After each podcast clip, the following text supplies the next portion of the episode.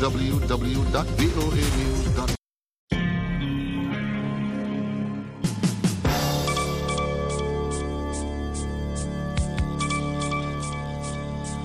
Ni saa nane alasiri hapa Washington, na popote ulipo msikilizaji, na kukaribisha kwa habari za dunia za hivi punde kutoka chumba chetu cha habari, idhaa ya Kiswahili ya Sauti Amerika. Mimi naitwa BMJ Mridhi.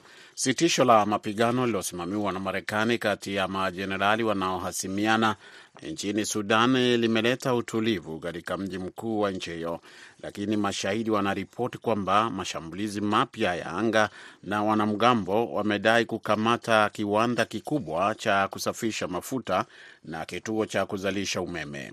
Zaidi ya watu elfu moja kutoka nchi hamsini na nane tofauti waliondolewa na kuwasili katika kambi ya wahamiaji ya Mfalme Faisal mjini Jeddah nchini Saudi Arabia hii leo Jumatano, kama sehemu ya juhudi za kuwaondoa watu katika nchi hiyo iliyokumbwa na mzozo mkubwa.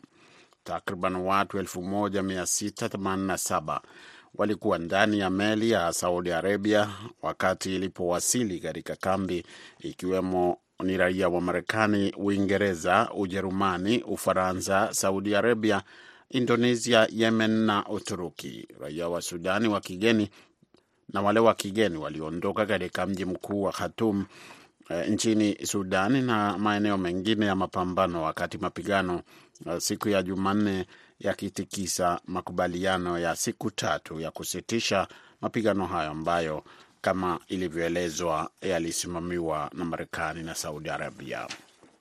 Wakati huo huo, mshukiwa wa uhalifu wa kivita nchini Sudan ambaye anatafutwa alikuwa akitafutwa amethibitisha kwamba yeye na wanachama wengine wa utawala wa Kiislamu waliotimuliwa mwaka elfu mbili kumi na tisa wametoroka gerezani wakati mapigano yalipokuwa yakiendelea na kuzua hofu mpya ya sitisho hilo la mapigano ambalo limewezesha baadhi ya wageni kuondoka nchini humo. Sitisho la mapigano la saa sabini na mbili lililosimamiwa na Marekani tayari lilikuwa lina changamoto baada ya jeshi la kawaida kuanzisha mashambulizi mapya ya anga dhidi ya vikosi hasimu vya wanamgambo katika mji mkuu Khartoum Jumanne jioni.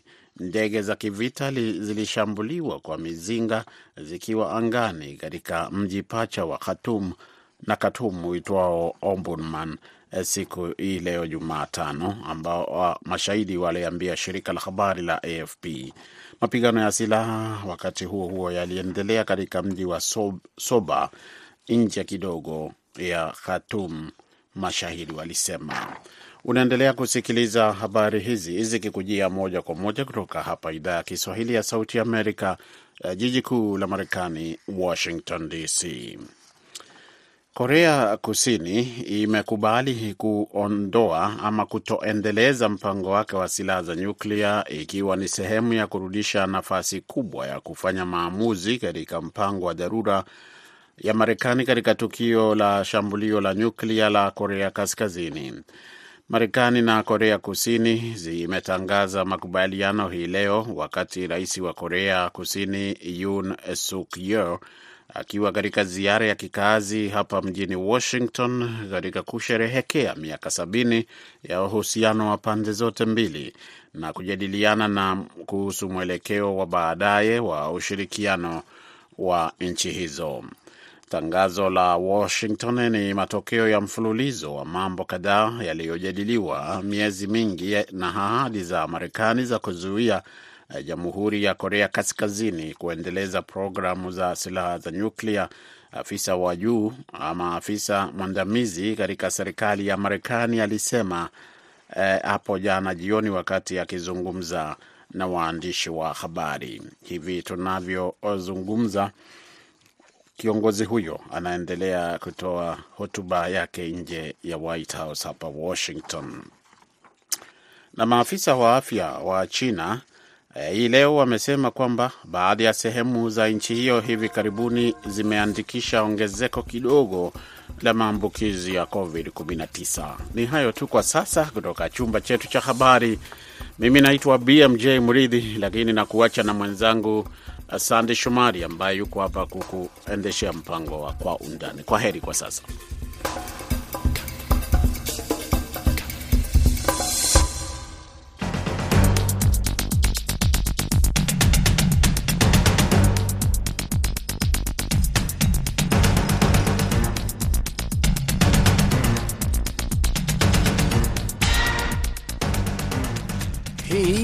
Kwa Undani kutoka idhaa ya Kiswahili ya Sauti Amerika, VOA, ikitangaza kutoka Washington DC. Karibu msikilizaji pote pale ulipo, ambapo tunaangalia habari muhimu kwa undani zaidi, tukipekua na kuchambua kwa undani zaidi na kupa maelezo ya kina zaidi kuliko kawaida. Na leo katika sehemu ya kwanza ya Kwa Undani tunamulika huko nchini Tanzania, waadhimisha miaka 59 ya muungano wa Tanganyika na Zanzibar ulioasisiwa Aprili 26 mwaka 1964 na kuzaliwa nchi ya Tanzania. Na katika sehemu ya pili tunamulika huko nchini Kenya kutangaza kumshtaki kwa makosa ya jinai mhubiri Paul Mackenzie Nthenge kufuatia vifo vya wafuasi wake kufuatia kufunga chakula kwa matumaini ya kumwona Yesu. Jina langu ni Sandey Shomari, fuatana nami.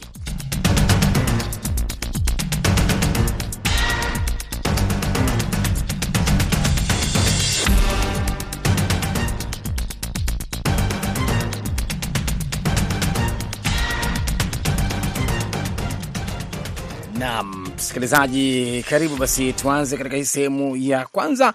Nchi ya Tanzania leo imeadhimisha miaka 59 ya muungano wa upande wa Tanganyika na visiwa vya Zanzibar. Muungano huu uliasisiwa Aprili 26 siku kama ya leo mwaka 1964 na viongozi wa wakati huo hayati baba wa taifa la Tanzania Mwalimu Julius Kambarage Nyerere na hayati Sheikh Amri Abeid Karume alikuwa kiongozi kule Zanzibar, huku msisitizo ukiwekwa waweze vijana nao kufuata na kuenzi huu muungano.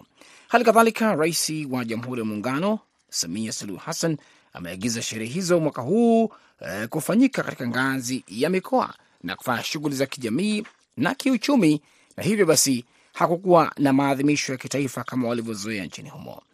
Na wakati hayo yakiendelea, wanasiasa upande wa pili wa muungano kule Zanzibar wameelezea baadhi yao wakilalamika kukosekana kwa uhuru kamili wa taifa hilo la Zanzibar pamoja na kushindwa kutatuliwa kwa kero za muda mrefu, huku wachambuzi wa masuala ya siasa nao wakishauri kwamba haya yaweze kuangaliwa upya. Lakini basi nini ambacho kinasababisha haya kutokea? Kuna masuala mbalimbali ambayo yanatokea au yanatajwa kama ni changamoto kwenye muungano huu, swala la ulipaji wa kodi swala la biashara. Hayo yamekuwa yakimulikwa na kuzungumzwa kuhusiana na muungano huu, hasa kwa urasimu kwa wafanyabiashara kutoka kule Zanzibar kwenda upande wa Tanzania bara.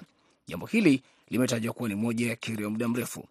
Lakini upande mwingine, msemaji wa sekta ya mambo ya muungano na utawala bora wa chama cha ACT Wazalendo, Pavu Abdullah kutoka Unguja, anasema serikali lazima iangalie kero hizo zinaorodheshwa, mojawapo hiyo ikiwa wanasema kwamba baadhi zimefanyiwa kazi, lakini kwa upande huu bado aliona kwamba hilo ni kero. Nini basi anaeleza yeye kwa upande wake? Changamoto saba ziliweza kupatiwa ufumbuzi tulipofika mpaka mwaka 2020. Kwa hiyo tukabakia na changamoto 28. Changamoto 18. Lakini unaona sasa utashi wa viongozi wetu na nia katika kuimarisha muungano ndani ya miaka miwili ya Mama Samia, Daktari Samia Suluhu Hassan, awamu ya kwanza mwaka 2021 tuliweza kutatua changamoto kumi na moja za muungano na hivi juzi tulitatua changamoto zingine nne za muungano. Kwa hiyo unaona kwamba karibuni changamoto kumi na tano zimetatuliwa kati ya changamoto kumi na nane. Kwa hiyo wastani tulibakia na changamoto nne, lakini e, changamoto tatu lakini tatu hizi zinagawanyika zipata changamoto kwa sababu zile ya kifedha inagawanyika A na, na B. Kwa hiyo unakuta tumebakia na changamoto nne za muungano. Kwa hiyo ndani ya kipindi kifupi tumeweza kutatua changamoto takriban kumi na tano, zile kumi na moja za kwanza alafu na nne za pili. Kwa hiyo tumebakia na changamoto tatu, lakini tunahesabu nne kwa sababu ile moja inagawanyika mbili. Hii inaonekana kwamba ni utashi wa hali ya juu kwa viongozi wetu katika kuimarisha muungano. Huyo ni waziri wa nchi ofisi ya makamu wa rais muungano na mazingira nchini Tanzania, Suleiman Said Jafo, akitaja hayo baadhi ya mambo ambayo ni kero za muungano na yale ambayo akisema kwamba tayari amekushafanyiwa ufumbuzi, lakini ufumbuzi huu bado unaonekana kwamba ni changamoto. Basi kwa upande wa pili turudi kwake e, huyu msemaji wa upande wa ACT Wazalendo Pavu Abdullah, yeye anasema nini kuhusiana na hiyo? Haikuwa na ulazima kwamba kama mtu ameshalipa kodi hapa tena akifika kule anaanza kulipa tena kodi nyingine. Kwa kweli kitu hichi hakileti picha nzuri sana, hasa kwa wafanyabiashara ambao wanatoka Zanzibar wakienda upande wa Tanzania bara. Naam. Sasa swala hilo basi likitajwa kwamba kodi ni changamoto, biashara ni changamoto, lakini pengine kwa upande wa wachambuzi, je, hili mnaliona vipi? Tunaye Sami Ruhuza, mchambuzi wa siasa kutoka nchini Tanzania. Sami, kwa upande wako unaweza kusema kwamba umesikia alichozungumza Waziri Jafo na umemsikia pia alichozungumza huyu Pavu Abdullah. Pengine wewe unaofahamu kwa uzoefu wako changamoto hizi, kweli unaona kwamba suluhu ya utatuzi inaonekana? Nashukuru sana kwa kunikaribisha. Um, kwanza kitu cha kwanza ni utashi wa kisiasa ndo ambao unaweza ukatatua cha, changamoto. Na kwa nini changamoto zipo? Kwa sababu toka muungano naanza, changamoto ziliorodheshwa pale ishirini na tano na zilikuwa zinatakiwa zikamilike, na kuna wakati bado akiwa hai Karume wakati ule wa muungano alisema kwamba tunaipa miaka kumi hizi changamoto ziweze kuondoka, lakini akafariki kabla ya miaka kumi na changamoto bado zimeendelea kuwepo. Sasa ukiangalia vizuri ni kwamba huu muungano ndio nchi mbili ziliungana ya Tanganyika na Zanzibar, lakini lazima tuangalie maeneo aliyoungana nayo. Kwa maeneo aliyoungana nayo sio katika kila kitu, waliungana katika maeneo machache sana, ikiwemo fedha, jeshi eh, pamoja na eh, mawasiliano, mambo ya ndani haya, yani vitu vya kiusalama. Lakini katika mambo mengine ya kijamii hakukuwa na huo muungano. Sasa utaangalia kwamba Tanganyika iliondolewa, haikuwepo. Kwa hiyo urithi wa Tanganyika ulichukuliwa na Tanzania. Kwa maana ni kwamba mtu anayefanya kazi katika serikali ya Tanganyika ambayo ni masuala ya kitanganyika yanakuwa ni masuala ya kimuungano ambayo hayatakiwi kuwa masuala ya kimuungano. Masala ni afya, unaweza kukuta ni waziri wa afya, lakini waziri wa afya anajiona kama ni waziri wa afya wa Tanzania, lakini yeye mipaka yake ni mwisho Tanganyika.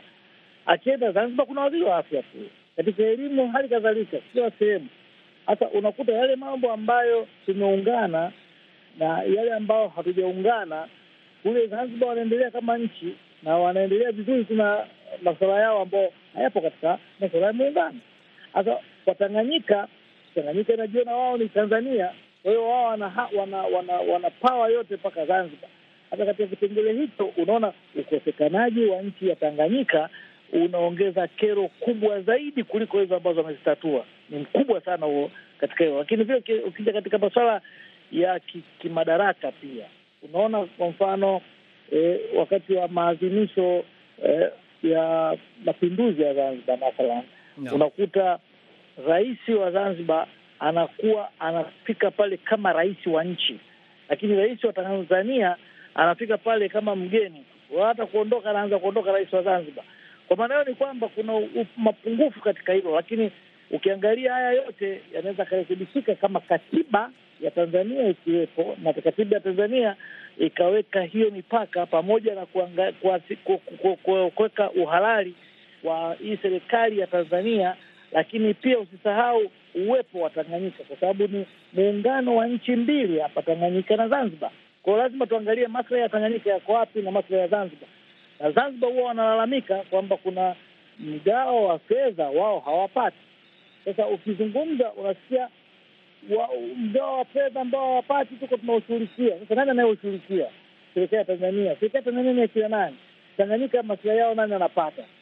Kwa unakuta kuna maslahi ya Tanganyika pia yanatakiwa tujue wamepata ngapi, wamepata vipi.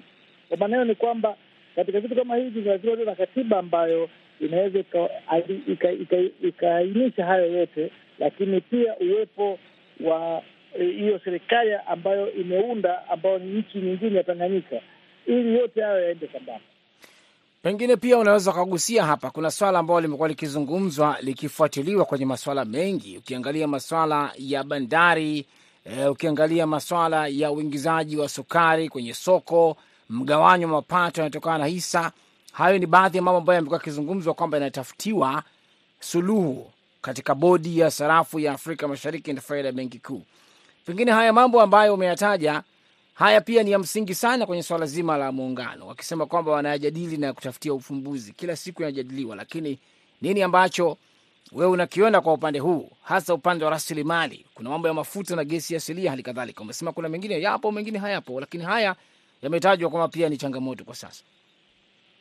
Ndiyo, ni kweli kabisa. Ndo moja ya vitu ambavyo, ndo maana nikasema hatukuungana katika kila kitu. Kwa mfano, katika sekta ya mafuta hauko katika muungano katika hiyo sekta ya mafuta, lakini katika, kwa sababu maisha yanavyokwenda na miaka inavyozidi kubadilika, na wame, wamejaribu kutaka kuingiza kwenye muungano, lakini bado kule kuna kuna mvutano mkubwa sana Zanzibar kuhusiana na hiyo.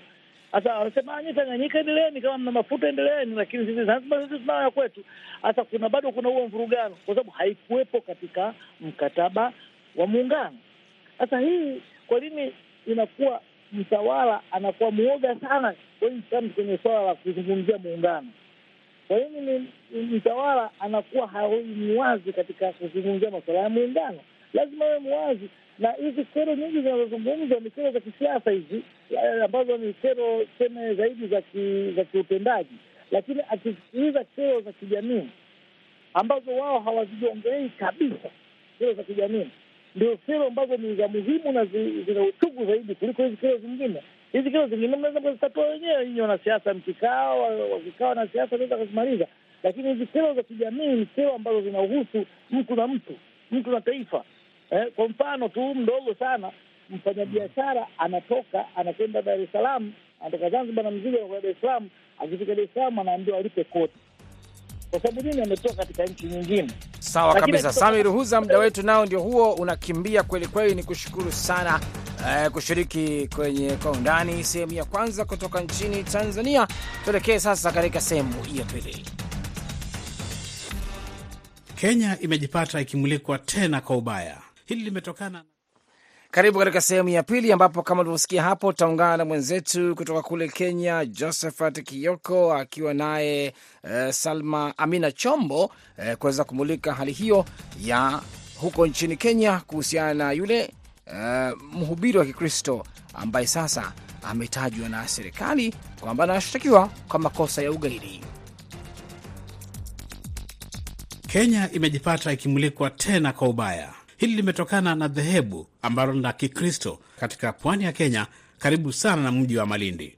Hii ni baada ya miili kufukuliwa katika sehemu inayotajwa kumilikiwa na mhubiri anayetajwa kuwa mwenye utata, na amekuwa akifuatiliwa mhubiri huyo. Hata kuna wakati alishtakiwa kabla ya mambo haya ya matukio ya sasa kuanza kuripotiwa tena. Haya yameangaziwa huku serikali ya Kenya ikianza uchunguzi kwa zaidi ya wiki mbili sasa. Limeangaziwa kwa kueneza habari kutoka Shakahola, sehemu ambayo waumini wengi wa Kikristo wanasemekana kuhamia. Wengi wanatoka magharibi mwa Kenya na wengine wachache wenyeji wa sehemu hiyo ya Malindi wanasemekana kurubuniwa na mhubiri huyo kwa jina la Paul Mackenzie Nzenge. Mhubiri huyo alikamatwa tena mwaka huu tarehe 14 Aprili kufuatia fununu kutoka kwa wakazi na pia mashirika ya kijamii kwamba kuna makaburi ambayo yamezikwa watu katika shamba lake la ekari 800. Kiongozi wa kanisa hilo la Good News International alifika mbele ya mahakama ya Malindi tarehe 17 mwezi Aprili, lakini hakutakiwa kujibu shtaka lolote. Upande wa mashtaka ukataka siku 30 kupewa muda ili kufanya uchunguzi. Waziri wa usalama nchini Kithure Kindiki ametaja tukio ambalo limeendelea katika eneo hilo la Shakahola kama kinyume na sheria za kitaifa. Kauli ya waziri huyu inajiri siku moja baada ya rais William Ruto kumtaja Makenzi kama gaidi ambaye amehatarisha maisha ya maelfu ya Wakenya kupitia itikadi za kidini. Serious crimes against the law of Kenya and against international law is a grave matter. Ni matukio makubwa ya jinai yaliyokiuka sheria za Kenya na pia sheria za kimataifa. Hili siyo tukio dogo. Ninafahamu kuwa nchi nzima inaomboleza na imo ndani ya machungu yaliyo na uzito na pia mshtuko. Mchakato ambao nimefika hapa Kilifi kufuatilia ni pamoja na ufukuaji wa miili ya watu ambao imezikwa kwa njia ya utata. Mahakama ilitoa awali kibali cha kisheria ili kuruhusu serikali kuifukua na kuhifadhi miili hiyo. Ningependa kueleza kuwa taasisi na mashirika mbalimbali yamejituma kusaidia na tayari kuna watu wengi wameokolewa wakiwa hai. Makosa haya na mateso yamesababishwa na mtu asiye na huruma anayedai kuwa ni mhubiri wa dini akijificha nyuma ya maandiko. Hili linauma sana kwa kuona maafa yaliyotokea. Tunafuatilia habari za undani kuhusu matukio haya ambapo watu wengi wameangamia. Serikali haina jambo la kuficha na ukweli utabainika. Utumiaji wa kitabu kitakatifu na kurubuni watu hadi wanafariki, tunachukulia hili kama mauaji ya genocide. Mauaji ya halaiki ni kosa kubwa la jinai, ni tendo la ugaidi. Bwana Paul Mackenzie na washirika wake watalipia yote. Mackenzie hafai kamwe kuondoka jela maisha yake yote. Mauaji kama haya yalishuhudiwa Japan mwaka 1995 kutokana na dhehebu lililohadaa watu na kuwaangamiza kwa kemikali. Hapa kwetu Kenya tumepata funzo na sio wakati wa kulaumiana, hasa nchi yote inapokabiliwa na tendo la ugaidi. Na wakati hayo yakiarifiwa, viongozi mbalimbali wamejitokeza kuzungumzia hali iliyoripotiwa katika sehemu hiyo ya Shakahola huko Malindi, pwani ya Kenya. Pia wameshtumu serikali kwamba haijafanya la muhimu kunusuru watu walioripotiwa kujiunga na dhehebu hilo. Waliozungumza zaidi na kutaka serikali iwajibike ni pamoja na wabunge wawili kutoka sehemu hiyo wakiongozwa na Senata Stewart Mazayo. Ikiwa huyu pasta anaweza kwenda kama huko na akageuza hii ekari mia nane ya ardhi kuwa mahali pa kuzika watu ambao wanamwamini yeye akieneza dini ya Mwenyezi Mungu, hawa wakuu wa polisi hawa wanaoangalia mambo ya ujasusi wako wapi? Na ikiwa wanajulikana walikuwa wakiabudu Mungu mahali fulani, mtu wa kwanza alipopatikana kwamba amepotea Nataka niseme hivi kwamba hili swala halijaanza leo wala juzi ama jana. 2019 kama tunakumbuka, kwa sababu huyu Pastor Ezekiel eh, Mackenzie alikuwa anawaambia watu wachukue certificate zao waende wakazichome. Ilileta utata ambapo serikali ilikuwa inafaa ifuatilizie kuanzia pale. Leo hii sisi kama Wakenya tunalia kwa sababu jambo hili kule Malindi, Magarini, Shakahola hatuombi, tunataka kwa sababu ni haki yetu. Tukio la Shakahola limefufua mwongozo ambao ulipaswa kutekelezwa na serikali kudhibiti yale ambayo yanaendelea katika makanisa ama katika nyumba za kuabudu. Mwaka 2014 aliyekuwa mkuu wa sheria Githu Mwigai alitangaza kuwa serikali ilikuwa imemaliza kutayarisha mwongozo wa kudhibiti uh, viongozi wa kidini na mafunzo yao na kwamba ungewekwa katika gazeti rasmi la serikali. Sheria hizo ilikuwa ni pamoja na wahubiri kutoa vyeti vya masomo ya dini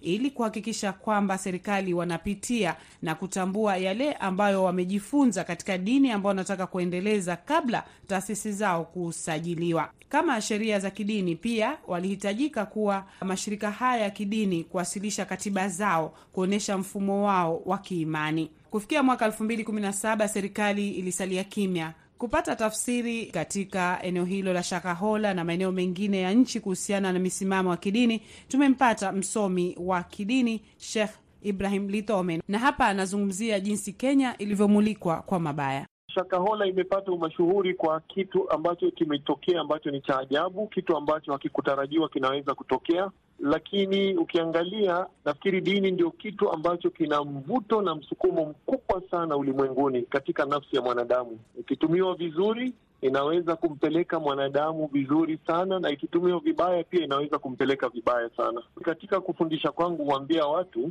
dini ina sifa ambazo hakuna kitu kingine kina hizo sifa. Dini inagusa hisia za mwanadamu kuliko kitu kingine chochote. Pili, mara nyingi au kwa watu wengi huwa hatuulizi swali, maadamu nimeamini, nimeamini nalifuata bila kuuliza ama bila kufikiria. Ya tatu, dini huwa inatuahidi zawadi au malipo huko akhera, katika ulimwengu mwingine. Mambo mengi tunafanya, ukiulizwa utalipwa wapi, nitalipwa na Mungu. Wapi? Huko. Huko wapi? Huko unakuamini. Ndio unaona tunatoa sadaka, ukiulizwa nitalipwa huko na Mungu. Unafunga Ramadhani, nitalipwa na nani? Nitalipwa huko. Kwa hivyo dini ina mvuto mkubwa sana kuliko kitu kingine chochote katika ulimwengu. Hoja nyingi tu kwamba serikali ifanye hiki, weka vibali, dhibiti dini. Unaweza kuchangia vipi kuhusiana na yale yanayopendekezwa? Kwanza tunataka kushukuru kuwa katiba yetu imetoa uhuru wa kuabudu kila mmoja ana uhuru wa kuabudu. Kila uhuru una mipaka yake. Mimi nina uhuru wa kujieleza, uhuru wa kuabudu, lakini ibada hiyo ikiwa itakiuka mipaka, iwe sasa badala ya kuleta maslaha inaleta madhara, basi lazima ule uhuru ama hiyo haki lazima iwekewe mipaka, na serikali ina jukumu ya kulinda mali na afya za watu na maisha ya watu. Kwa hivyo serikali bila shaka ni lazima ingilie jambo kama hili, na ndio sababu kuna baadhi ya itikadi wanakataa kwenda hospitalini kuna baadhi ya itikadi wanaamini kuwa hauwezi uh, kuchukua chanjo ama nini. Itikadi kama hiyo ina madhara. Kwa hivyo serikali ina haki ya kuchukua hatua kuhakikisha kuwa haki na huru zilizotolewa katika katiba hazitumiwi kuleta madhara katika jamii, na sio kila mtu ambaye anasema kuwa mimi ni kiongozi wa dini akubaliwe afanye vile anavyotaka. Kwa hivyo mimi ninaona kuna umuhimu wa kudhibiti uhuru huu ulioko wa dini, lakini pia serikali ni lazima ichunge katika kudhibiti uhuru wa dini, isiwe inakeuka haki kama hiyo. Mm. Kwa hivyo kuwe na udhibiti wa hizo dini, lakini pia vidhibiti hivyo vitakavyowekwa na serikali havikiuki mipaka. Kwa hivyo hapa serikali lazima ijitahidi, ni lazima washika dau wenyewe, nao ni viongozi wa kidini wa dini mbalimbali, waweze kuhusishwa katika kuweka udhibiti huo wa haki hii ya kuabudu kutokana na kwamba kumekuwa na mfumko wa madhehebu mbalimbali ya kidini nchini Kenya. Je, ukiwa unamzungumzia raia wa Kenya ama yeyote pale duniani utamwambia nini? Kila mmoja ana uhuru wa kuabudu, lakini pia usiwe unaabudu bila kutumia akili yako. Mwenyezi Mungu Subhanahu wa Ta'ala amekuumba na amekupa akili. Ikiwa kiongozi wa dini yeyote ile anakufundisha mambo ambayo unaona kabisa yana madhara basi ujue hiyo dini sio ya haki. Kwa hivyo kila mmoja wetu ana jukumu la kuweza kupima mafunzo yanayotolewa na dini. Hakuna Mungu anayetaka mwanadamu ajiingize katika maangamivu. Mwenyezi Mungu ametupa akili, ni lazima tutumie akili zetu. Kwa hivyo tusiwe tunawafuata viongozi wa kidini kama kipofu tu, unamfuata bila kufikiria, na kama kuna jambo ambalo tunaona lina, lina madhara, tuna jukumu la kukataa na kusema japo mimi ninafuata itikadi hii, lakini hili ambalo lina madhara, mimi naona sikubaliani nalo. Kwa kauli yako, aliyofanya Pasta Makenzi anatosha kuitwa gaidi? Kwanza, yeye hakumlazimisha mtu yoyote kufanya hivyo. Ametumia dini kuwashawishi kufanya mayale madhara. Sawa ni kusema kuwa ni matumizi ya dini vibaya, kwa sababu hakuingiza wale watu katika ugaidi, lakini unaweza kusema ametumia dini kuwashawishi watu wakaweza kujitoa uhai. Kuweza kuhusika na mauaji moja kwa moja, bila shaka ni kitendo cha ugaidi, na pia kutishia, kwa sababu nimeona katika vyombo vya habari pia inasemekana kuwa walikuwa wamepewa muda, ikifika mwezi wa nane, yule ambaye atakuwa hajakufa basi ataweza kuuliwa kwa njia yenye uchungu sana. Lakini lile la kutangaza tu dini kuwa ukitaka kukutana na Bwana lazima ujinyime chakula mpaka ufe, hilo huwezi kuliita ugaidi, ni matumizi mabaya ya dini. Lakini kithubutu kuna watu fulani waliuawa, basi hicho kitakuwa ni kitendo cha ukatili cha uaji cha kigaidi. Sheikh Ibrahim Lidhome hapo akizungumza na VOA. Imebainika kwamba waliolengwa na dhehebu hilo katika sehemu ya Malindi ni pamoja na vijana wanafunzi kutoka vyuo vikuu na pia wasome waliokuwa wanapata ajira, kwa mfano wa walimu waliohitimu kutoka vyuo vikuu. Kufikia mapema leo Jumatano, viongozi wakuu mbalimbali wa serikali wapiga kambi katika eneo hilo wakiendelea kuifukua miili zaidi na operesheni ya kuwanusuru wanaotajwa kurubuniwa chini ya itikadi kali. Kwenu Washington. Asante sana, shukran kabisa Josephat Kioko na Amina Chombo eh, kutoka pale Mombasa kwenye studio zetu. Kwa upande huo basi, pia ni washukuru eh, mchambuzi wa siasa kutoka Tanzania Samir Huza ambaye tushirikiana kwenye sehemu ya kwanza. Upande wa pili yuko Said Hamduni, msimamizi wa matangazo haya Mary Mgawe na wengine watafanikisha matangazo haya. Ni washukuru langu jina ni Sandey Shomari na mbiote, kwaherini na usiku mwema kutoka jiji kuu la Marekani, Washington DC.